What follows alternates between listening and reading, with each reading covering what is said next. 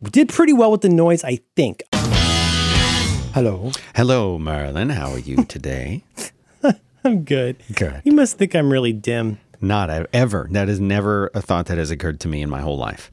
Um, I've been updating you know, you know, that app I talk about a lot, that Brett Terpstra app, uh, Bunch. I've been uh, really trying to trick that out, doing stuff like can automatically change my audio inputs and outputs. Like, and one of the things I added was automatically turn on Do Not Disturb Yeah, I do my it. Mac. Yeah. But but you know what happens when you do that is you don't get a bloop when Dan is calling. you Oh, you don't even get notified about anything. So you think uh, probably think I'm as they say uh, ghosting you.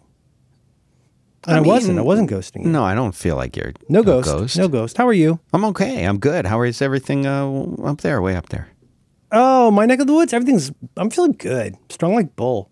Yeah. Yeah. Yeah. No, really, really, really good. Um, I uh, I've rediscovered iced tea, and that's changed my game. Yeah, he's awesome. I mean, the work that he did going back into the like 80s and 90s is is Mm-hmm. really good. I don't know really much of what he's done since then, but It's a shame that people mostly seem to.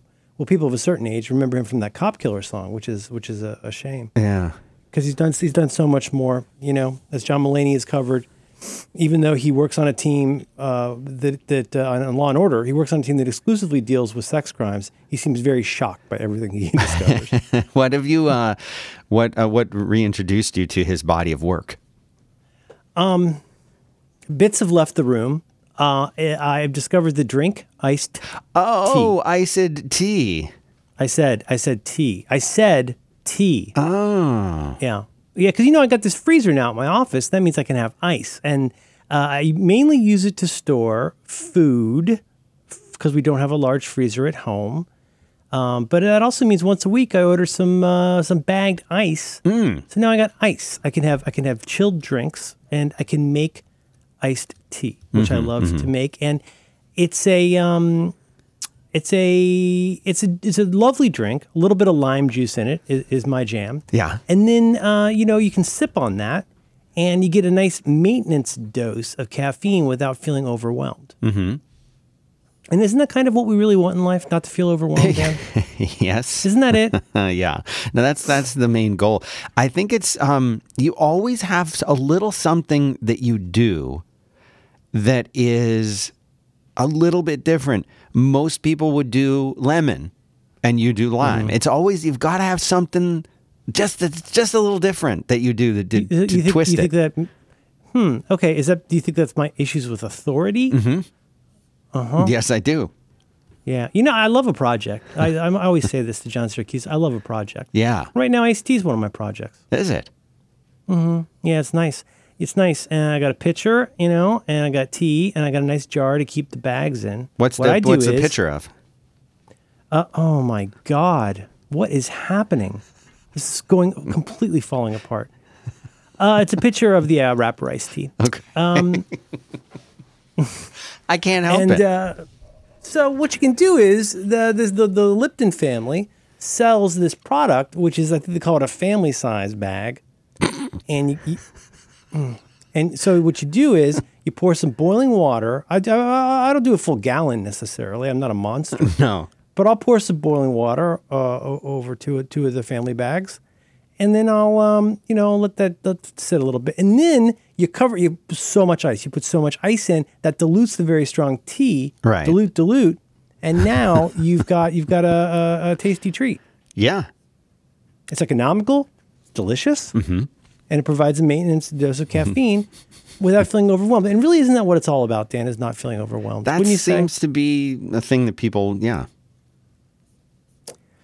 I unintentionally, you know, I, I like to I like to prepare a little bit, and um, I unintentionally arrived at what I'm going to call a uh, an advice themed episode of the show Okay. because I have advice and I want advice. You have it tea. and you want it. You advice, can. You advice can. tea. That's not that's not a thing. No. Yeah, but that that's what I was thinking.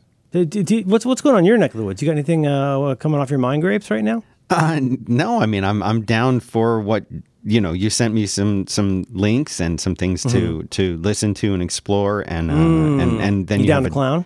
Advice and other things like that. So I, I will admit I didn't finish the homework, but No, no, I no, no. Well, the first segment that we're going to talk about, the first segment is the one I want to mainly focus on. okay. I'm also looking at an amazing, an amazing article in. Uh, it's, it doesn't matter. It's a local like real estate site, um, which is fun to look at for just the pure Schadenfreude of uh, all these the home values and rents dropping in San Francisco. I, I have not vetted this, but I, this is such a. I'll put this in notes. Um, this is such a shocking article.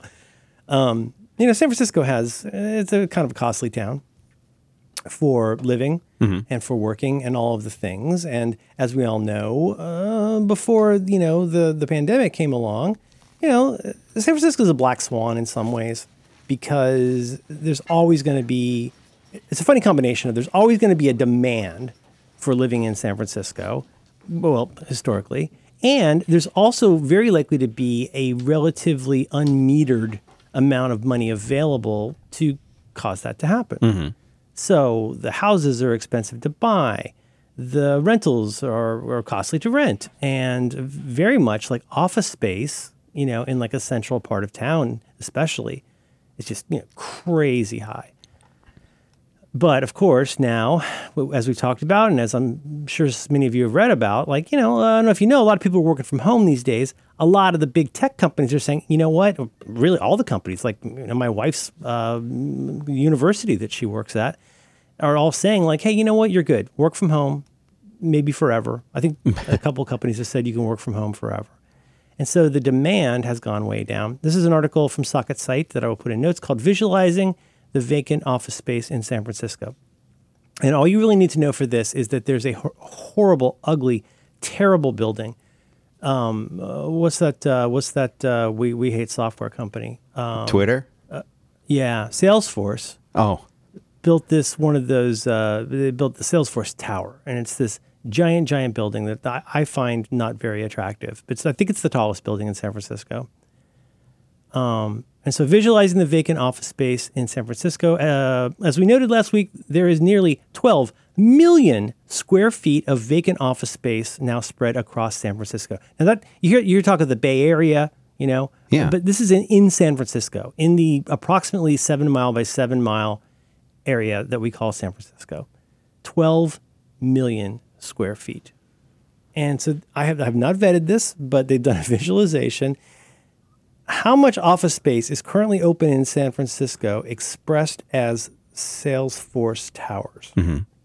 One, two, three, four, five, six, seven, eight. Over eight and a half Salesforce towers are currently available in San Francisco. Wow. Tallest building in San Francisco, eight, over eight and a half of those are the equivalent of basically how much office space is available. Isn't that nuts? That is that is really crazy. That's It's such a hard I to mean, imagine because there's a lot of cities that don't even have that much office space combined, like their total in their in the entire Well, you have to consider. I mean, like obviously, there's a lot about this this town that's pretty wild and, and different. It's unusual, but you know, uh, th- we don't even have that that that many giant buildings. Um, I mean, it's not like Manhattan, mm-hmm. and it is a fairly small footprint. And we're mostly talking about. I mean, I, I think we're mostly talking about the downtown area, which is like you know a, a quarter of the size of the actual city. So I don't know. That's just that's such a so much has changed so fast. It makes you think about how tenuous all of our uh, all the expectations we have, all the like assumptions that we make. It's just it's just so disruptive, and I think that kind of gets to uh, uh, some nominal uh, advice related topic things. okay, let's hear it. Let's do it. I have some odds and sods first. Um, this is a weird one to open with, but uh, I discovered this thing last night. You know, there's a lot of things where people go and they, and they do performances, often with groups of people, but they do these online Zoom based sort of things. A lot of these are, are really terrific. Um, you know, there's a bunch out there you can find on YouTube. I discovered one last night. This is a I, I tried to get some do some research on who these people are, but uh, all of their stuff seems to be on Facebook, which is a goddamn shame. But as far as I can tell, this is an English operation called uh, the South Sea Alternative Choir, and it's these these men who um, do uh, singing mostly for for charity, but they'll do like a, a really cool cover, and sometimes they um, bring in the artist that they're covering to participate. The, the, my way in on this is I discovered a wonderful cover of uh, the band Love, Arthur Lee's Love. Great cover of Alone Again, or that features a few members of uh, Love. But this one, just I watched this like five times last night. If you need something to make you feel kind of good today, and you do, um, this is in notes. Uh, it's uh, Nick Lowe alongside the South Sea Alternative Choir, and they're doing his song "What's So Funny About uh, Peace, Love, and Understanding." With Nick Lowe playing guitar, his very cute son playing drums, and uh, these guys singing. And uh, I don't know these. Uh, music's so good, Dan. It's it's, it's such a such an unguent for the soul. You know, Mm-hmm. Yes. a poultice, an, uh, an application. You're back on the the poultice thing again. It's a it's a plaster for the soul. Uh huh. Mm-hmm. Okay. It's like Vicks Vapo Rub for your soul. Oh yeah, of course. Fragrant. Nick Lowe. Um, so that's a song that I think he used to do with his old band, Brinsley Schwarz, that then he also has done, but also I think maybe very famously done by Elvis Costello. Those guys were all mopped up together, as you know. Yeah. That's one piece of advice is, um, you know, seek, seek unguents, uh, like music to, to get us through these troubled times. hmm Sure. What's so funny about peace, love, and understanding? You know what I'm saying? Nothing funny about it. Okay, page two. um, I discovered this via somebody, via Kottke, via Twitter. I f- don't know, I forget exactly where it came to me, but I think it's Kottke that bubbled this up. Um, it's a typeface, or as you say, a font, A font. put out a, f- a font, Font. put out by the Braille Institute. Oh yes, this Yes, and this is a f- uh, a typeface, or as you say, a font font. called Atkinson Hyperlegible. And like so, for example, if you've ever been on a Kindle, you know there's a really interesting uh, font or typeface, as you say, where uh, if- for people with dys- dyslexia, where it, it really clarifies the different, uh, what do they say, glyphs or whatever, the different letter forms, right? So for people with dyslexia, this is for people with uh, with sight issues, and um, it's a free font that you can download that is extremely legible. And you'll see on there on the webpage for this, they show some demonstrations. Each letter form uh, is is sort of slightly, I guess you would say maybe exaggerated in such a way that it disambiguates the different letters. We get this with some of those uh, developer typefaces we love. We get a slash on your zero and whatnot, stuff to make it really clear exactly what you're looking at. One Password does a really nice job with this. Um, I mention this in part because I, I- first of all, there's always two things with me. I, I, I could be way better about this stuff. I don't, I don't write descriptions for t- things like photos I post on Twitter because, forgive my saying, the visual is the bit. Like my, my little joke the other day about uh, David Fincher's movie Seven and discovering Mitch McConnell. You know, like I, how am I going to describe that without killing the bit? Yeah, I, I, can- I yeah. don't know, but I know I could be better about that. So this is cool. I'm glad people are, are doing things like this. But the second thing, um, selfishly, it just looks really cool. Did you look at this thing? Yes, I did. Um, I love the demonstration where they show, okay, here's here's the letters and numbers, and then they super blur it out so you can see how much easier it is to read for somebody who has vision problems. Um, I downloaded this uh, uh, for my own uses and um, installed it in some places, and uh, they have a free they have a free print version, they have a free web version, which is super cool. Um, licensing that stuff can be real expensive. I just wanted to point y'all to this because you know I'm glad this exists as a thing to help people who need it, but it's also just really beautiful. So I've made this my font, or as you say, typeface that I use in stuff like Marked. Um, I'm, I'm putting it in lots of places where I can CSS my way uh, through things, and I wa- wanted to recommend it. Isn't it kind of pretty? It is. It is. And I, I debated. No, to be honest, be honest. What do you, what's your thought on it? No, it is. And I think it, it's not like it's close enough to being pretty that people won't mind using it, especially knowing how much it would help other people who need it. And so I I feel just, like it's, I, I just really like the way it looks because Yeah. for something that's this practical and you know designed for a specific uh, non-aesthetic reason, I Right. think it's really cool looking, and, and it really does pop. You know, if so.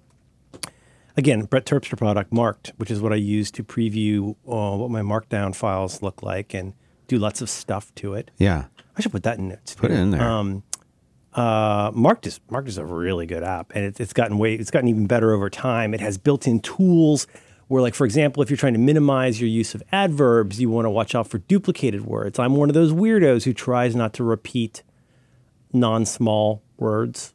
You know, I try to figure out how to uniqueify it a little bit. Um, I'll put that in notes. Dan, where would people find show notes um, for uh, episode 501 of your Back to Work program? Yes, it would be a back to work dot limo slash five oh. What'd you say it was? I think it's 501. Five oh one. Okay, five oh one. Mm-hmm. Like like the pants. Or as you say, The trousers. jeans. The jeans. The jeans in the gene pool. Like a The- they say when they say pants in England, they're talking about your underpants. Really? So when we say pants, they think that's really funny. And then they have that word knickers, which I don't approve of. Hate the word knickers. Um, and also you got to be careful with the word fanny because it means something different there. Also nonce. Nonce is a wonderful word. Nonce is a little bit like a black swan. It's a you know a, a one-off like a, a nonce, but nonce over there means uh, as they say pedo. So, But that has a different meaning there. Yes, if you say you, you strapped a, a fanny pack um, on your nonce, that's gonna that's gonna raise some knickers. Yeah. is, is my thought. I have more things. Um, do you want to talk about uh, something you like? Sure, I'd love to tell you about Linode if you're down to listen. Oh God, are you kidding me, Linode? You know their plans start. Well, I want to say like five dollars a month. Yeah, you can get uh, you can get an an entry level server. So that's what Linode is all about. They uh, they provide virtual machines, and for people like me who started, You're a in- virtual machine. You are a virtual person, uh, but. Back in the old days, we used to have to have physical servers. So if, if you wanted to launch your new product or service or build a website or whatever, and you wanted full control over everything that you do, maybe there are software applications or packages or things that you need to install or just things that you want to work a certain way or a game server that you want to run or whatever it is, a web server.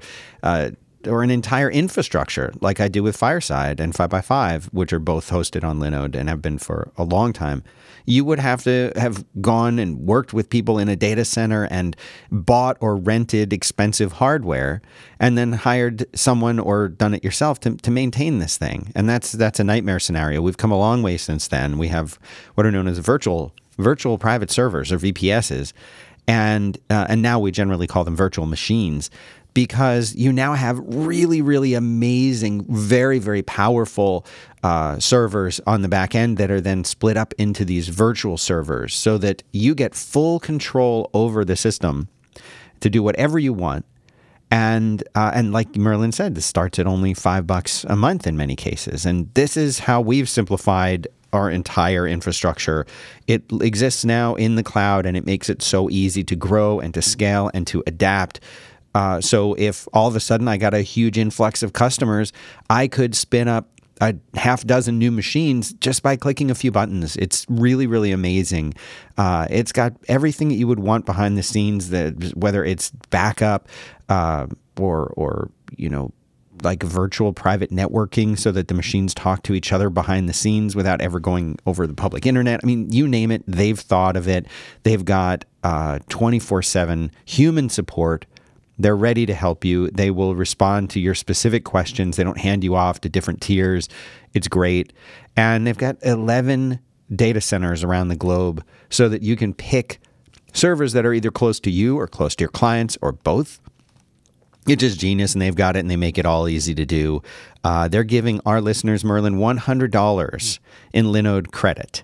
Which That's so much Linode credit. it's a lot. And if you think about the fact that they have, uh, like you said, about five to ten dollars starting servers, that could mean a lot of servers for you, or one server for a very long time. So go take them up on this awesome offer. It's at Linode, L I N O D E, linode.com slash back to work.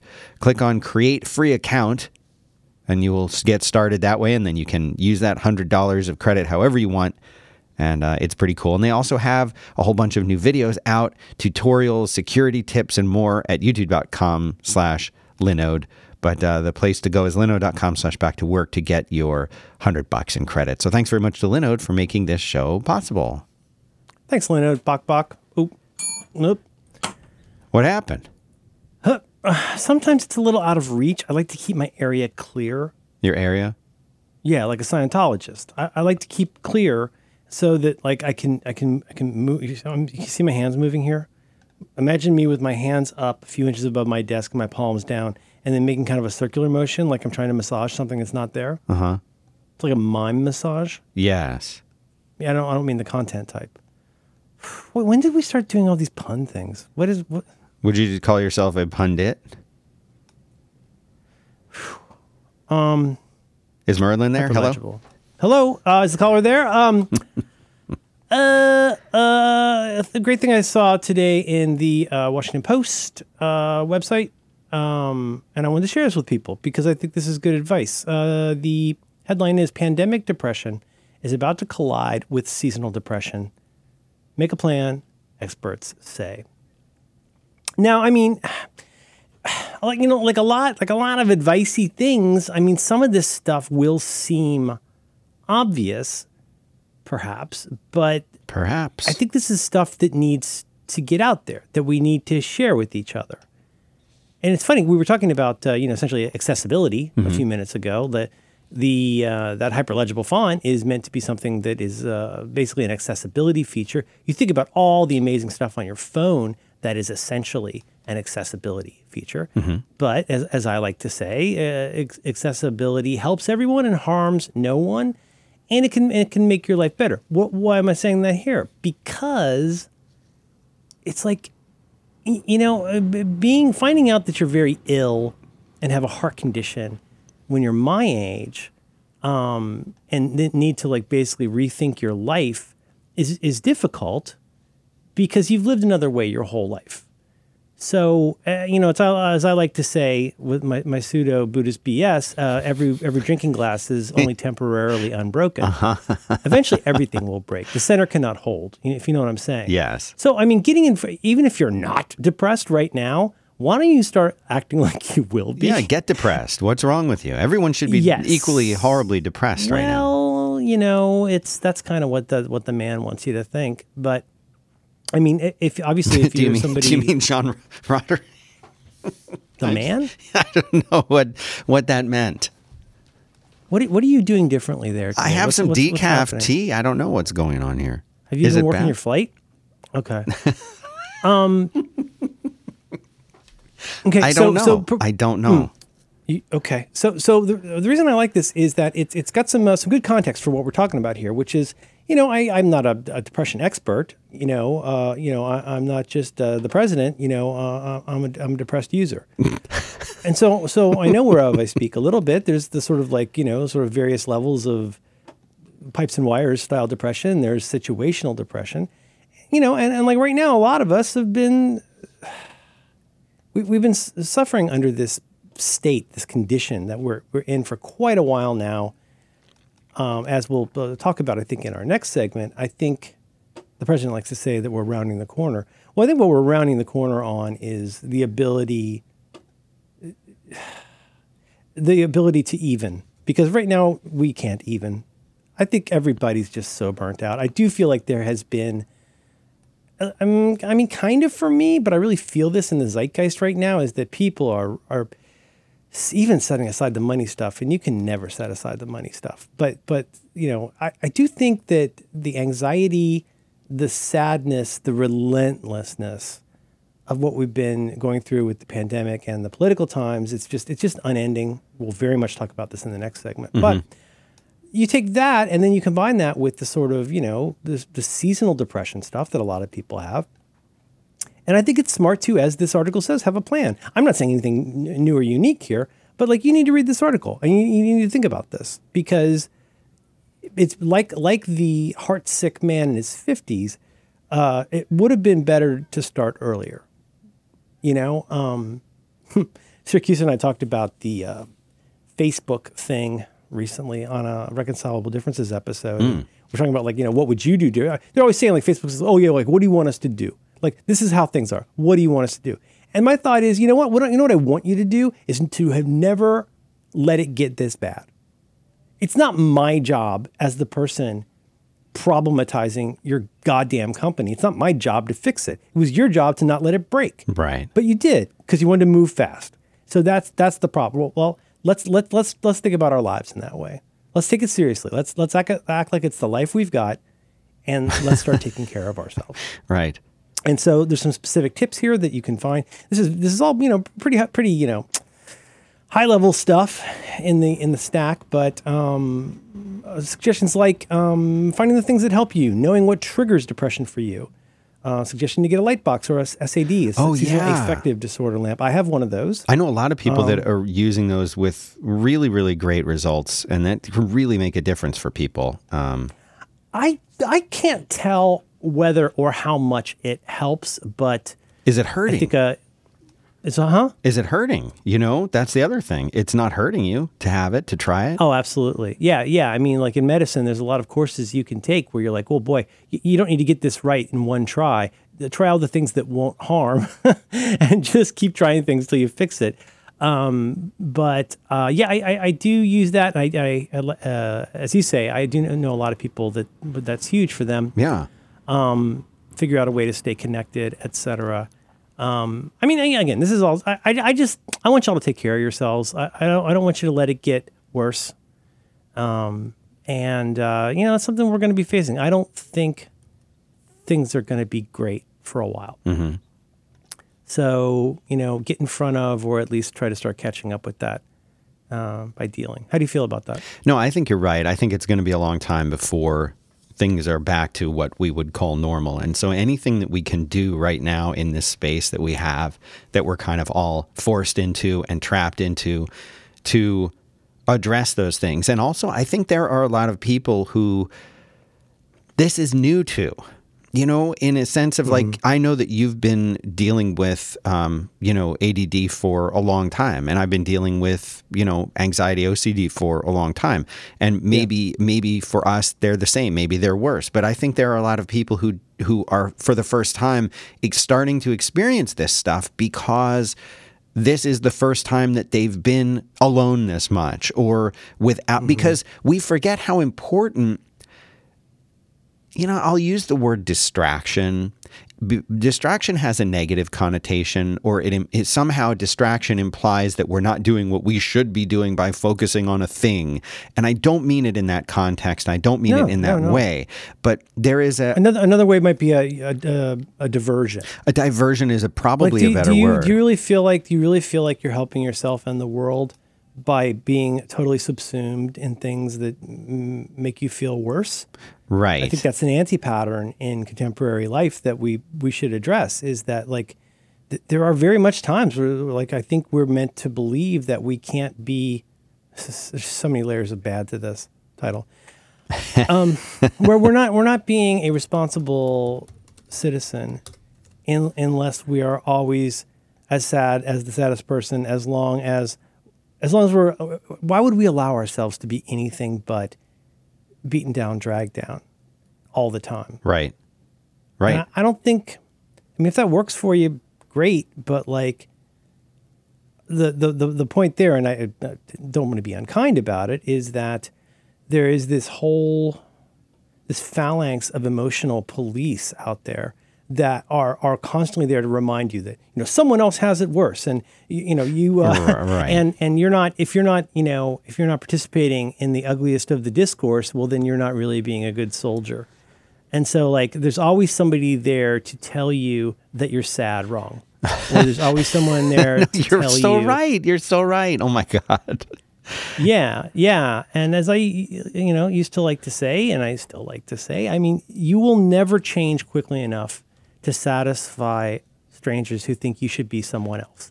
Right. And, and maybe a smarter approach there is to say that maybe your job should not be to be entirely open to strangers telling you who you need to be. But the problem is we've really locked our keys in the car in some ways. Where like if you if you if you find yourself over time being conditioned to believe that other people's conception of how you're living your life should be the map, well then that map becomes the territory. And now you can't undo that. You can't unthink that. You can't unfeel that.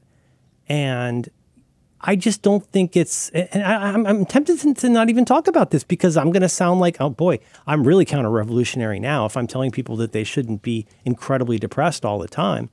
Well, what, how is how is that helping? How how is the extreme pessimism helping? Mm-hmm. You know, and I think nobody is sadder than few people are sadder than a disappointed romantic. So if you've if you've believed, if you've had hope, if you've had optimism in life and it's dashed again and again and again, you don't want to feel that again. You don't you don't you want to avoid the things that generate that pain, and so you're trying to create a kind of comfort for yourself by deepening that level of sadness as though that's going to protect you or help you in the world. And again, if, if that's your thing, cool. A little bit goth for an adult, but fine if that's your thing. But I'm not trying to be a Pollyanna, and I'm not trying to say ignore how horrible everything is. What I'm what I'm saying is like you you do need a diversion, and you you do need a way to self soothe. And um, we should probably get to, to the next segment, but I just want to say give yourself a break. If, if there's a theme of this show, apart from pound sign productivity, I think that's one of them. Is let's give ourselves so much more of a break. Um, so yeah, take care of yourself. That's what I'm saying. Give yourself a break. Give yourself a break. Um, do you want to tell me uh, a second thing that you like? Yeah, actually, I would. Uh, I would enjoy telling you about Feals. Another thing all that the feels. We talk about getting taking a break. It's a perfect. It's the perfect thing to support that. I know so many people right now that, you know, it, it's it's really interesting because people have have kind of come to me who listen to this show or or perhaps to Roadwork, and, and both of them, you and I have uh, here have explored things like anxiety and OCD and ADD, like we were just talking about. And I think as people start to deal with this, there's so much anxiety right now. I mean, if if all we had to deal with was the COVID stuff, that would create a lot of anxiety for people, I think. But it's not just that. It's everything like going on in, in, in the social world right now. It's everything going on in, in the big cities. It's everything going on with the election. Everything is happening and it's all happening like right now. And it's a lot. It's a lot for everybody. It is not weird to be experiencing anxiety or stress or having trouble sleeping. I don't know anybody, that, weren't we talking about this last week? I don't know anybody that's sleeping normally right now. I don't, not nobody. Oh yeah, too much, too little, too late. Right, right. and uh, but you're totally right. And what can you do about that? Most people don't want to go and take some kind of, you know, pharmaceutical medicine because there can be issues, side effects, whatever with that. Um, there are a lot of people who want to try something that's natural. There are people like me who would prefer the natural solution in every situation, and that's what CBD is. It's it's a natural uh, a substance that can help you. And the best CBD that I've tried is Feals. Uh, I've tried a lot of them, and what I love about Feals is it is all natural. They do third party testing so that you know what you're going to get. You know the strength of, of what you're going to get. And Feals naturally helps you reduce stress, anxiety, and pain. Uh, and and I mean, like I use this after workout as well. It's not just for sleep or just for anxiety. And depending on the strength and how much you take, which you can experiment with and, and find out what's right for you, you're going to get a different level of effect. All you do is place a few drops under your tongue. You're going to feel the difference in just a few minutes.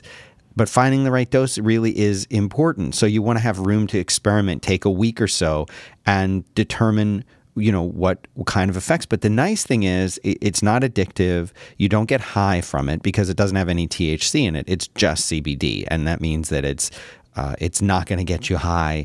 It's just going to help you feel less stress. It's like you with less stress it doesn't mm-hmm. necessarily make you feel like a different person. It just helps take that edge off the stress or the anxiety. In many cases, it's enough for you to get back to work or go to sleep or feel better after your workout. And it's all natural. Uh, and this is the cool part of it and the part that I appreciate the most. I'm always a little leery about signing up for something where they're going to deliver something to you on a schedule. But I'll tell you what, once I started using CBD, I there were a number of times where I would run out or I would get close enough that I would say, "Oh man, I, I've got to order some more." And then by the time it would get there, I'd have spent half a week or a week without it. I don't like that. And this is something that I use on a regular basis. And I think, you know, our listeners, Merlin, will probably want to use it on a regular basis too. And that's why I really appreciate their membership. What's cool about it is you, you'll save money on every order, but you can pause or cancel it at any time. And that's a really nice thing. You're in full control. Our listeners are going to get 50% off their first order with free shipping. And they can go there and become a member and that 50% is automatically taken off the first order with free shipping. Where do they go, Merlin? Feals.com slash back to work, and that's spelled mm-hmm. F E A L S. Feals.com slash back to work. Go there, get your 50% off, and uh, support us in the process and help yourself. Thanks very much to Feals for making the show possible. Thanks, Feals. Buck, buck. There's no I in Feals. Hmm? There, um, there's a um, radio show, a public radio show that I've been listening to, mm, not regularly, but fairly often for years, called To the Best of Our Knowledge. I think it's Wisconsin Public Radio. And I, I really like this show. I've always liked the show. It's, it's very thoughtful. It's mm, gentle's the wrong word, but it's, it's, it's what has always made public radio interesting to me, which is we're going to we're going to turn down the temperature a little bit, do some longer form stuff and uh, and to the best of our knowledge, uh, I think does that very well. There's these uh, something I learned recently. The two people who do it are are married. I did not know that. Hmm. And um, and so basically, it's this show where they take a theme each week. I, I think it used to be like a two hours a week, two shows of one hour each. But I still find it a very thoughtful show. I, I like their style. I like their approach, and you know, perhaps somewhat like something like This American Life. They go in and they talk to people, usually like four people in an hour doing a uh, an interview about um, some relevant thing. This one popped up in my podcast feed over the weekend. The episode is called "Everything Is Exhausting." Yes. and I've been talking a, a, fair amount about, about this on Twitter the last couple days because I, I, I really think people should listen to this episode.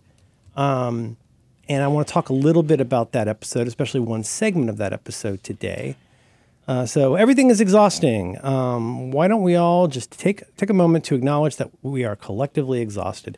The pandemic, the protests, the president's Twitter feed, everything is exhausting. But maybe it doesn't have to be. Now, um, as, as, with so many things that come come over the transom that I end up really finding interesting. Um, I mean, nice things are nice. I like what I like, but I, I also I, it's so gratifying when you run into something where something is articulated, uh, something that you've been thinking or feeling, and and and that the thought or that feeling is articulated um, so well. And obviously, you and I here, Roderick and I, I mean, all the great shows. Uh, this has obviously been a theme since I don't know February or March. Is um, just the overwhelming nature of what we're feeling with the pandemic, pandemic in particular, and to quote uh, what's his name Mugatu in uh, Zoolander, you know, I feel like I'm taking crazy pills. when, when, you say when you say like, oh yeah, this, the, if you just um, what you said earlier, like you know, just if we just had the COVID thing on its own, right? Boy, that would sure suck. But it's also the even if you don't consider yourself a political person, and boy, I think we're, we're really about to run out of gas on the idea that there's anything political about thinking this is terrible. Yeah, please wear a mask. Please vote. But um, it's not. I mean, it's it's there's no both sides to this. This this really super sucks. And the crazy pills part is that you see how horrible this is. You see it won't go away. And in my case, my crazy pills uh, come from. Is it not obvious yet that we're not ready to do things like reopen. I, and yeah, it's regional. Yeah, yeah, kids in school. Yes, yes, yes, I understand. I, I know we need to ease into that. But every time we stick our head out of that little gopher hole, you know, it, you got to reset. It, just over and over and over again. You know, the universities really want that tuition, so they they bring in these, you know, children, large children, basically, and then say, oh, but you can't spend time with each other. You know, so there's this theme. I'm sorry, I'm getting all the anger out before I get to this. No, it's good. But like you know, it's a theme um, that we hear over and over again. This is something that the um, uh, the vice president, as the head of the COVID task force, has really been signaling for months. When when when you say things like when he's interviewed, like on 60 Minutes, and boy, was that 60 60 Minutes interesting. You say, well, like, what you know, what do you think we should do about this? Wear a mask? Should there be a mask mandate? And he he he, you know, does his his gentle you know, uh, Uncle GI Joe thing of like, oh well, you know, it's it's really important to listen to your local authorities and blah blah blah blah. Okay, well here's the theme of this and so many other things is there's nothing institutionally wrong with anything in America. We always blame it on the individual. It's always the individual because you you you say, well, like, oh, the president's you know, not going to take this seriously, pass it on to, to the next level down, like a governor. Governors are like, oh boy, I don't know, hot potato, hot potato. Better pass that on to the to the mayors and the you know Meisterburgers. But like, and then he passed that on to the school boards, and pretty soon it's just the kids are human shields because the economy's got to run. And so that leaves it on us. Whether we like it or not, it's always falling back on us to be the ones to take care of this because all these institutions are failing, not least because those institutions believe that there's nothing that can be done and they're doing a great job. So these, um, you know, there's a few segments here. So some of these, I'll skip. I'm going to skip all of these but one because I want to focus on one, um, which is the opening segment. Uh, is the one that I really want to focus on. But but what what, you get to in this is talking to various folks about like in, in this one case, um, who is this? Emma Seppala. Her segment is called "Setting Too High a Bar for Success is Running Us Ragged." Um, and later on, further down, why Swedes are trading jobs for meaning. Have you considered doing nothing?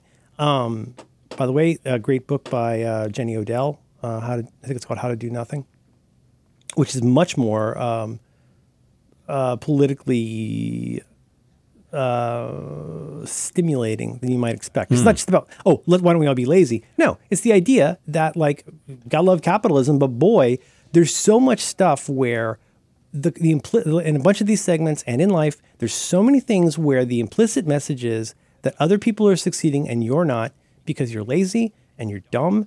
And I think that is a, a very hegemonic message, whether it's intended to or otherwise. You know, I don't want to sound like a nut or a radical, but I do believe that there is a lot of messaging in our culture that we're not doing enough. If you're if you're not quote unquote busy, if you're not over busy, if you're not stressed out, you're not doing it right. You're not a serious person. You're not serious about your career. You're not serious about your life. And at every turn, we're being made to feel guilty about all of these things. And even in my former racket in productivity, they address this in some of these segments. Um, even in what you could call personal or business productivity, the constant message is like, oh, so so this, these are all these things that will help you become more productive. Well, productive at what? I mean, are you getting you're getting more efficient so you can earn more, like you know, for your uh, for your employer? Like, w- what about the kind of productivity that could help us um, do better work rather than more work, or would would it give us the space that we need to grow as a person rather than just as some kind of work bot? So I, I do commend you to listen to this whole episode. I think it's very good. It's an hour long. The segment I want to focus on um, is the first segment called Can We Not? How the Pandemic Has Made Burnout Worse Than Ever. And this is uh, an interview with a woman I know from my political Twitter list called Anne Helen Petersen. And she uh, she's a little bit, you know, in my former racket. She writes about burnout, overwork, but particularly in the context of being a millennial. And I think she makes a really a really good case for how it is it is different for different generations. So whether we like that term or not, these are folks who came out of high school or college right into the collapse. You know, what we now call millennials. Well, you know, they, they, they have they've never been an adult in an up economy, really. Because by the time they came came out of school, they were already realizing that they would have to have one, two, three jobs, all these different things. Nobody has a career anymore. Nobody, you know, very few people who are 28 have a career right now. Mm-hmm. They've got a succession of jobs, sometimes multiple at one time. And I think that is a that is a unique idea. I was even as much as I didn't feel super encouraged to go to college, I did very much feel pressure to develop a career, to a vocation, Right. Where you could move up through some kind of a notional ladder through the years. And I think one of the things that's difficult for people like us, people who are older than millennials, one of the things that's difficult for us to accept is that it is a different world and it always has been a different world for these people.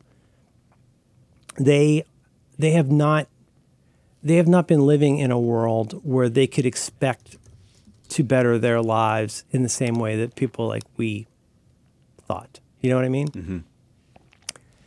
Do you mean And, uh, mainly and of because these segments- like like like I get a sense for what you're saying and I agree with it.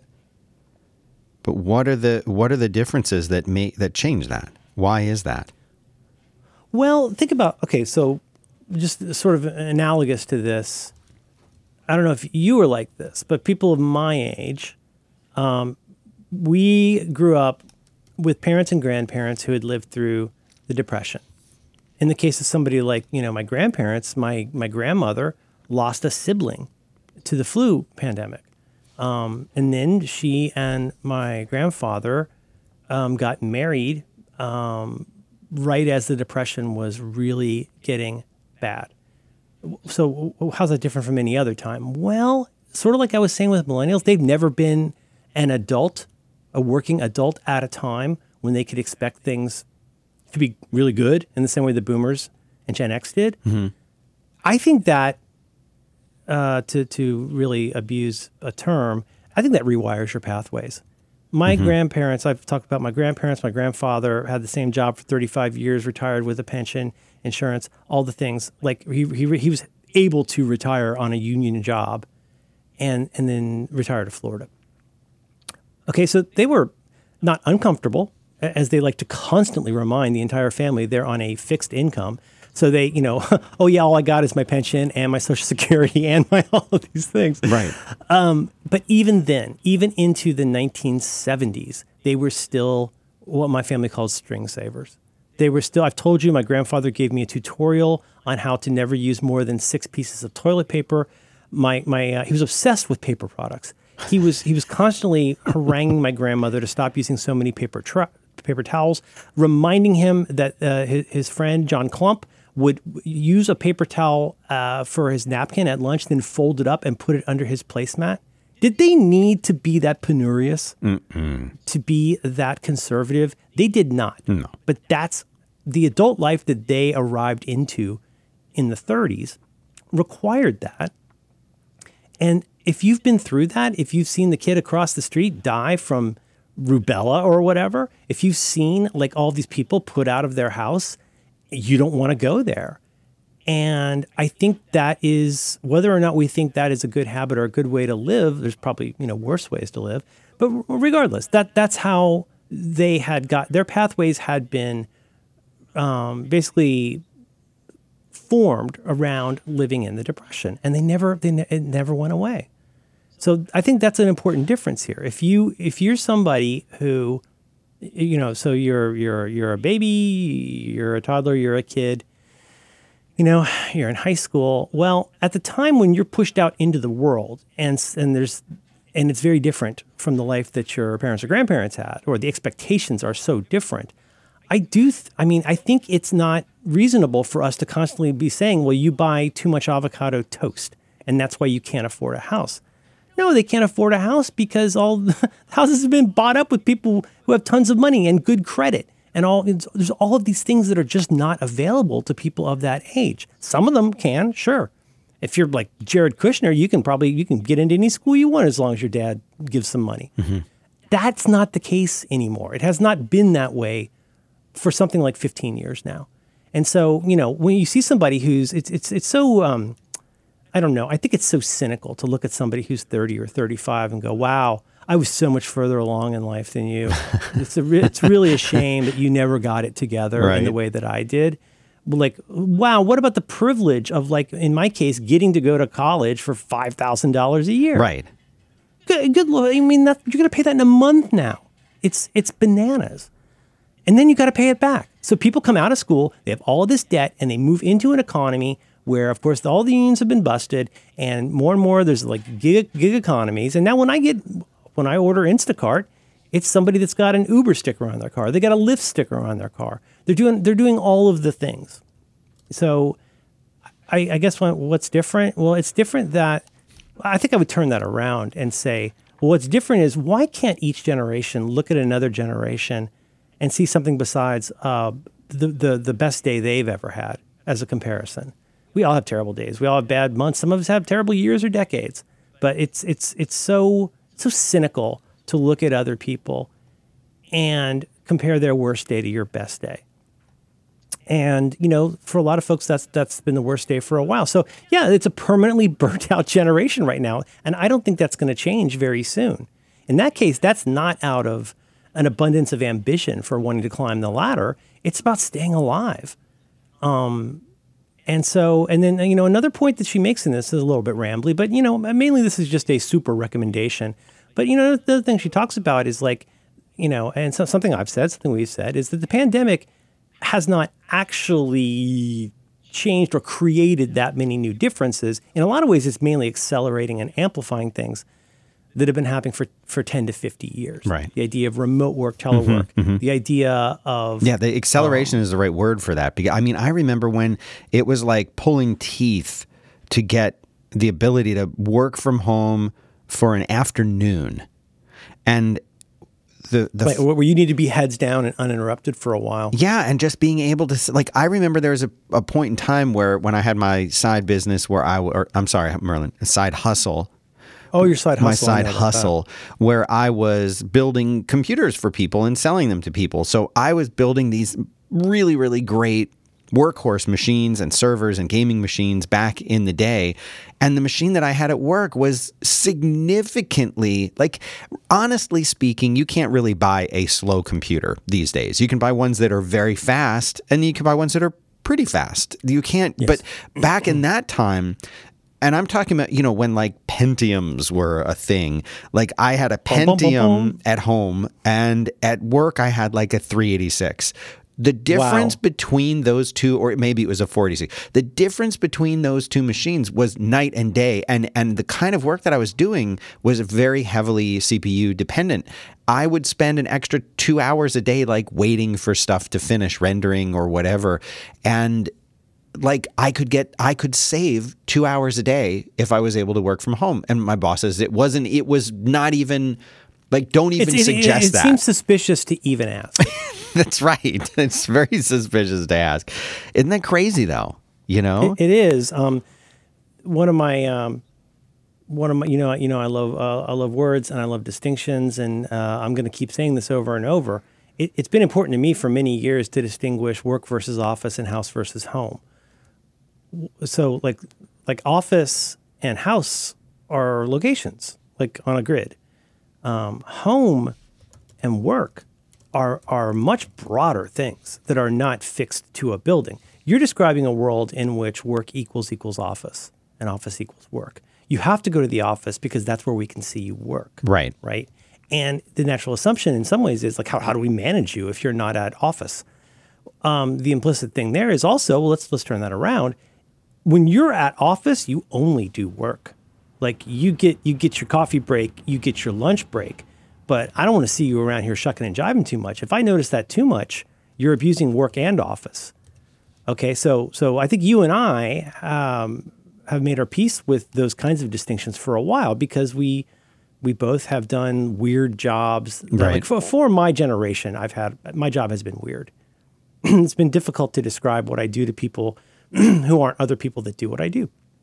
This is part of the I don't know the tech, technicalization of careers. You know, as again, I'm, I'm repeating a lot of my greatest hits, but you know, when I came out of college in 1990, you know, um, mm, we studied liberal arts because we went to liberal arts school. You know, but we found ourselves within a very short period of time getting into jobs that did not exist when we were in college, mm-hmm. let alone when we were born, which is pretty weird compared to the Richard Scarry world again of our parents or grandparents. Well, let- let's let's pause a moment, step into this alcove. Well, if you grew up in a Richard Scarry world, and there's somebody out there who goes, "Oh, I want to go home to work because my computer's faster." that sounds insane. right it really does You can't. how could you work how could you work at house? Work is office, right? So the, the, I, I do think that's an important distinction. Why do I say that here? Because maybe that's something you and I can understand better than the, the millennial burnout. Like we understand, oh man, you know, parents just don't understand. Like w- the thing, the world that we're living in is different, and and you're you're real simple. I remember when I was trying to get a job after the dot com blew up, and it used to be so frustrating to me trying to use this terrible website for the state of California uh, to like find jobs or to like, you know, get unemployment. It was all so difficult. And then you have to turn in a literal sheet of paper that shows the jobs you tried to get. Somebody they printed out a Microsoft Word table that you would then fill in with I went to this place and found out if I could be a bottle cap inspector. There's all kinds of things about that that were just nuts.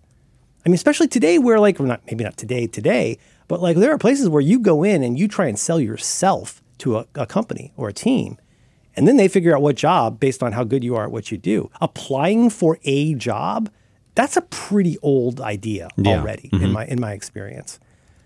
So I'm just trying to help us have a little more empathy on, on that front. Now, further to that point, and she, I think she does a real good job saying this. Um, so we, we, you take like our, our um, like my mom, my dad, all those kinds of folks. Well, you know, my, my dad was a sporting goods buyer for a small chain of, uh, you know, Cincinnati department stores. He couldn't do that at home. Right. No.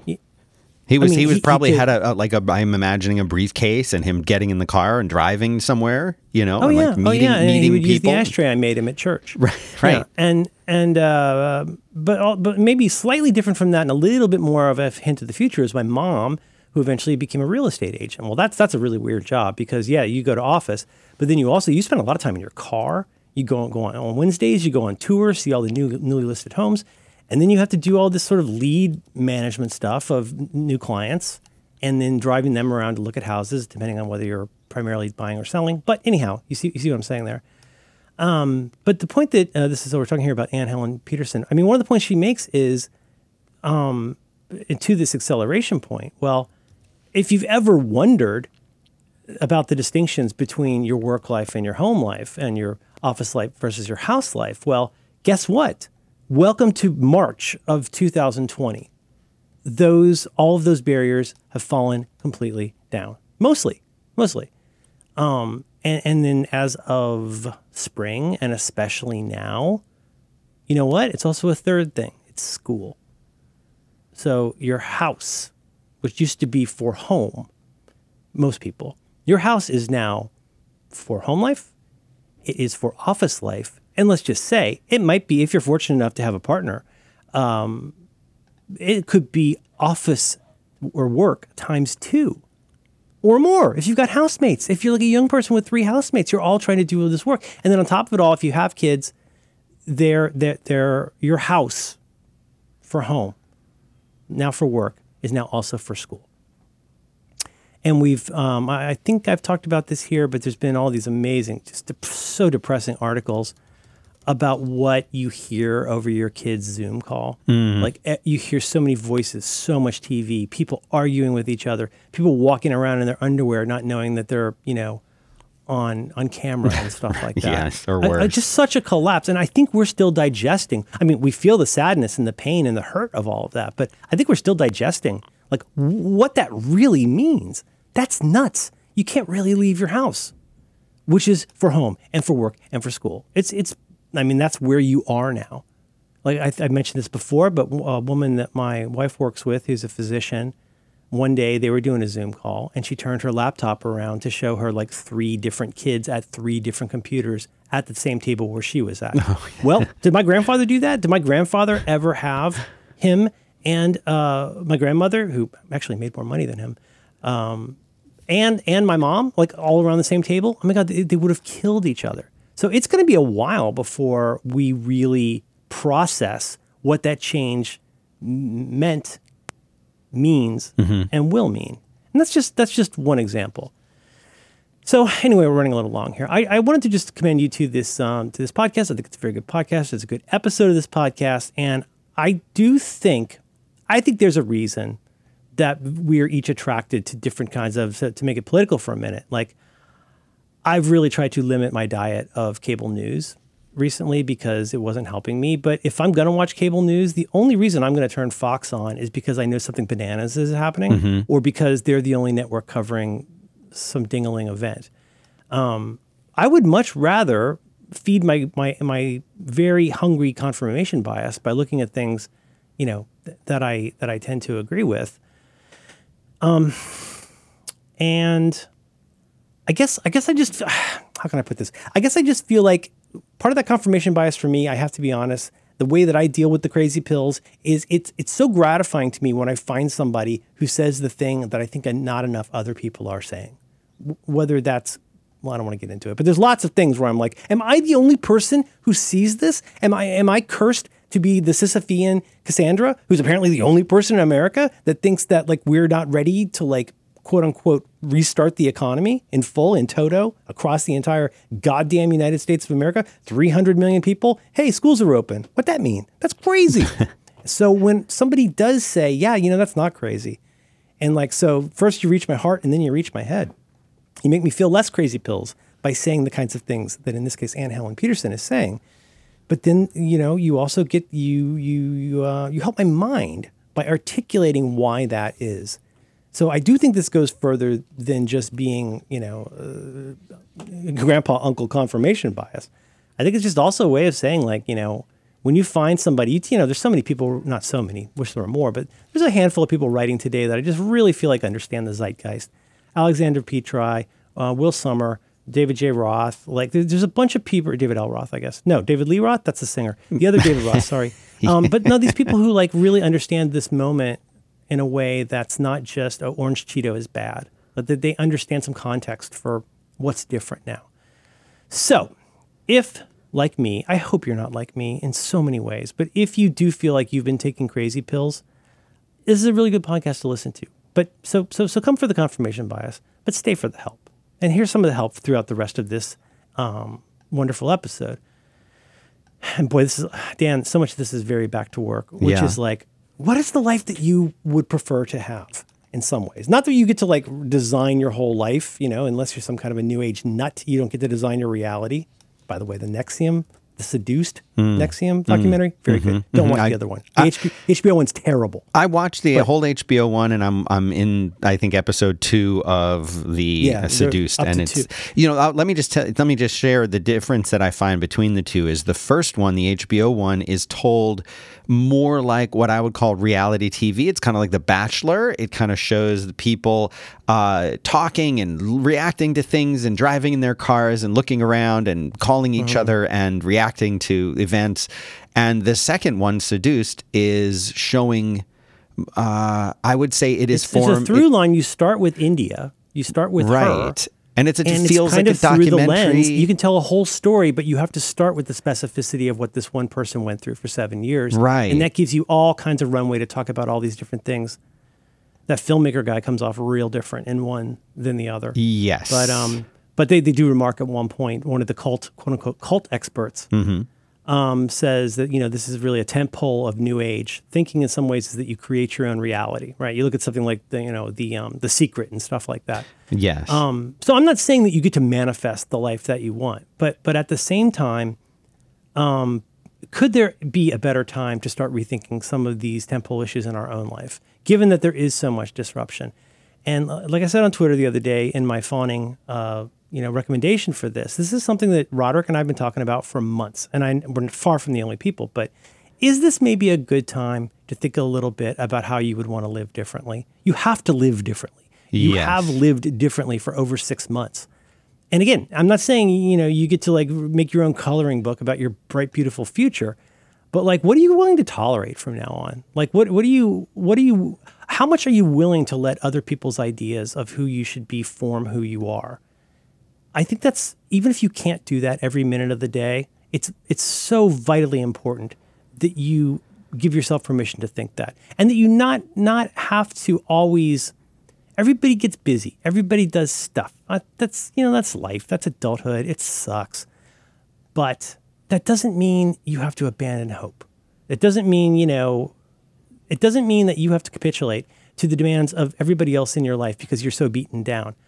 I- don't. I don't. I don't know how to how to operationalize this as as you like to say a functional component. Hmm. I encourage you to listen to the show. I encourage you to think about that, and I encourage you, you to think about how many people outside of your world are allowed to define who you are, how you feel, what you do, and how you evaluate how well it's going. I think this is a very good time to think about that. This window's not going to be open forever, God willing. The future's going to look different. The future's always going to look different. Again, uh, acceleration, amplification, all things that we already know. But um, give yourself a break. Give other people a break. Maybe you know. Let's let's try to go a little bit easier. Let's pump the brakes. Take about twenty percent off there, Squirrely Dan. Let's let's bring it down. Oh, I'm gonna call you Squirrely Dan. That's a good name. Squirrely. Dan. Okay. Squirrely Dan from Letterkenny, but I'm gonna call you Squirrely Dan. That's what I appreciate about you. Okay.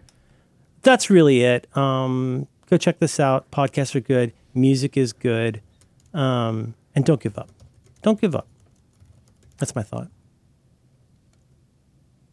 I think that's an important takeaway. Don't give up mm-hmm. because the one thing the Buddha taught us is that mm-hmm. everything is impermanent. This is temporary. Mm-hmm. Even things that don't feel temporary are temporary. Yeah. The Yeah, further it's, our, you, it's, a- you it's the zoom illusion, out, the more temporary they become. And it- it's it's the illusory nature of life that everything, part of it, again, a kind of bias or a kind of um, psychological phenomenon, is that we're always the same, and we're dealing with a world that changes. And a, a Heraclitean would say, well, no, you never step into the same river twice. You're constantly changing, not just your cells, but like you're you're const- If you're not constantly changing, you, pr- you probably need to be, because you know.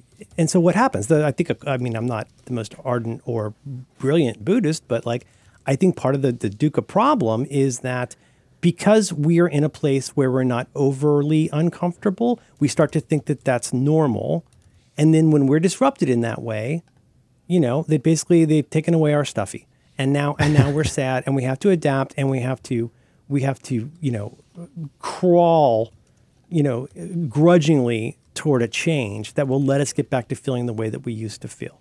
That's that's too much to cover in the two minutes we have left, but but I do think it's I do think it's valuable. I don't know. It's valuable to take your life seriously, but not too seriously. To to to have the as you say, um, I don't know, distractions or the diversions, but something you need to find the things that are going to help you course correct through a world that really does not care about you. And a lot of the people who do claim to care about you are emotional terrorists, and they are, they are people. They uh, can be very abusive. They can be very unkind, and uh, and I think a lot of people would like to try and make themselves feel a little bit better about who they are for 30 seconds by trying to make you feel a little bit worse about who you are. It is not it is not necessarily privileged. It is not necessarily uh, narcissistic. No, I think it's a valuable life skill to be able to hear the things that the world is telling you and then decide for yourself what that's going to change about you. I'm getting very philosophical now, but uh, that's the kind of mood that I'm in. Um, yeah, yeah. If we live to 537 tonight, my kid's going to be 13. Everything goes by real, real fast. And happy belated birthday to you too. Oh, But thank you. It all goes by real, real fast. And um, it's just, people can be so terrible. They can be so great. Um, take care of yourself. That's what I'm saying. Yeah. All right, let's button this up. All right. Let's button it up. Okay, I love you. Love you too, Merlin Mann.